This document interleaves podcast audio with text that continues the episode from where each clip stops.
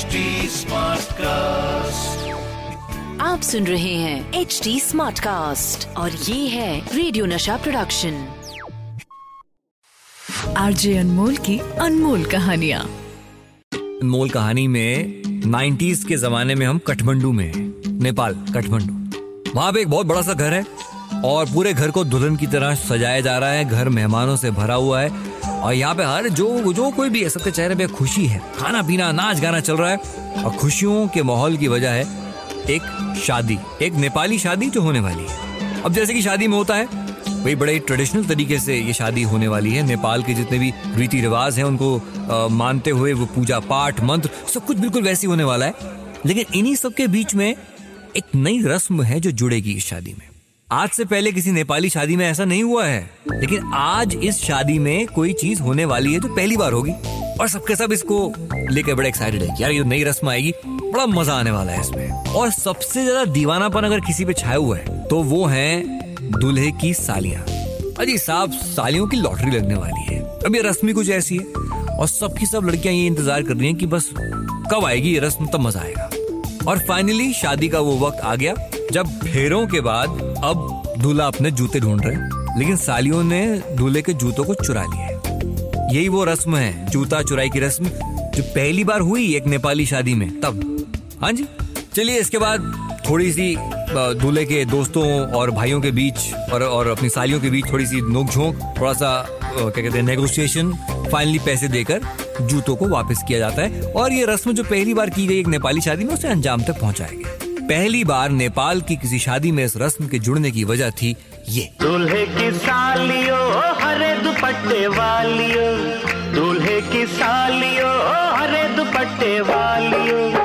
जूते दे दो 90s में सारे रिकॉर्ड तोड़ के अपनी सक्सेस का मज़ा लेने वाली हम आपके हैं कौन? एक ट्रेंड सेटर बन चुकी थी बॉस नॉन वायलेंट साफ़ सुथरी फैमिली फ़िल्म और सबसे ज़्यादा हाईलाइट फ़िल्म के अंदर। शादी ट्रेडिशंस यस यही वो फ़िल्म है जिसके बाद सिर्फ़ बड़े घरों में नहीं, बल्कि छोटे शहरों में भी एक बिग फैट वेडिंग जो कि फिल्मी वेडिंग होती है, उसका एक दौर शुरू हुआ। देखिए, वो जूता चुराने की रस्म का एक नेपाली शादी में पहली बार शामिल होना, ये हम आपके हैं कौन की सक्सेस का एक बहुत छोटा सा नमूना था। सिर्फ़ हमारे देश में नहीं, बल्कि विदेशों में भी जो शादियाँ हो रही थी, उनमें बड़े चेंजेस आए।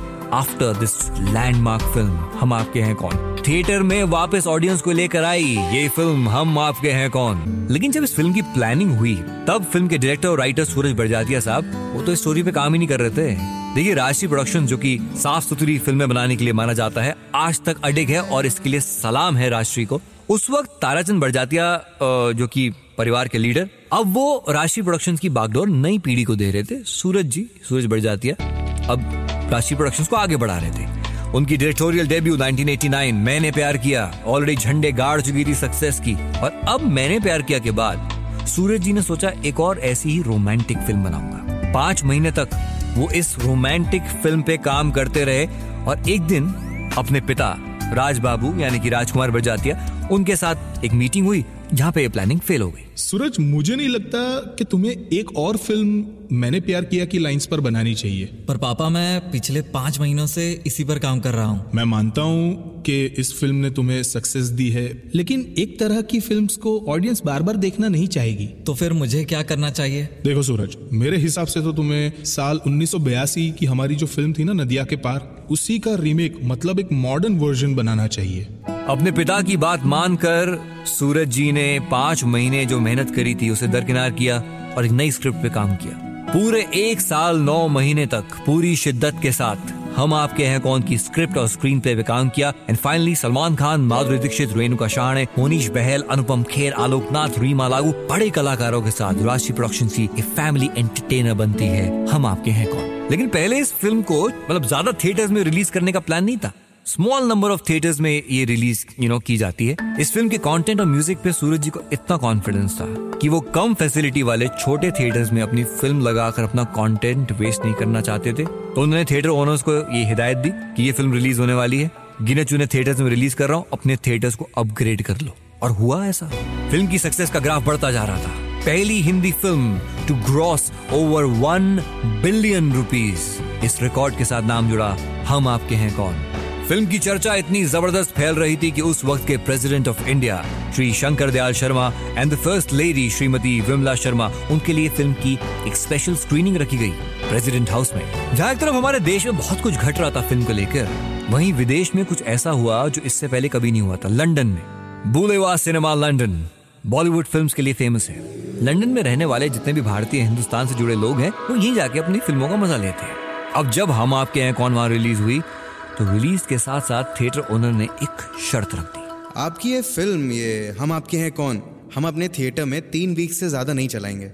पर ऐसा क्यों? मुझे लगता है फ़िल्म अच्छा बिज़नेस करेगी। असल में तीन वीक्स के बाद हमारे इस थिएटर का रिनोवेशन प्लान है। सारी तैयारियाँ हो चुकी हैं तो हम ये प्लान नहीं बदल सकते।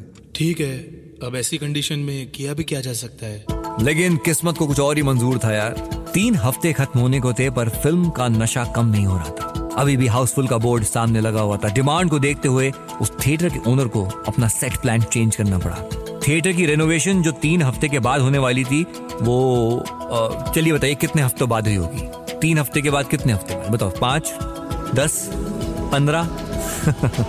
पचास हफ़्ते के बाद फिफ्टी वीक्स के बाद वो रेनोवेशन हुई कि हफ़्ते दर हफ़्ते the film was getting stronger इस फ़िल्म ने माधुरी दीक्षित को उनके करियर का वो आइकॉनिक सीन दे दिया। साथ ही साथ माधुरी दीक्षित वो बंद सवर के जो सीढ़ियों से उतर कर उनका यादगार आना आए हाय वो शानदार अदायगी वो, famous dialogues and of course यही वो फ़िल्म थी जिसका जादू चला एम एफ़ हुसैन पे। पिचासी बार फ़िल्म को देखा और माधुरी दीक्षित को अपना म्यूज डिक्लेयर किया। एक तरफ़ राम लक्ष्मण का म्यूज़िक वहीं दूसरी तरफ़ लता जी की आवाज़ में दीदी तेरा देवर दीवाना। दीदी तेरा देवर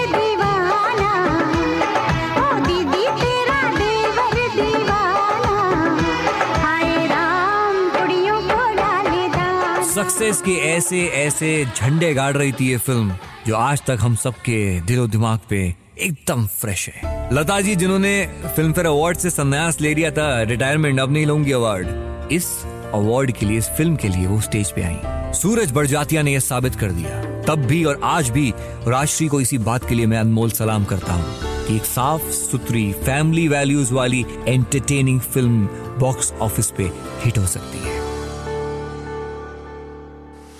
आरजे अनमोल की अनमोल कहानिया। आप सुन रहे हैं एच डी स्मार्ट कास्ट और ये था रेडियो नशा प्रोडक्शन। H smart Smartcast.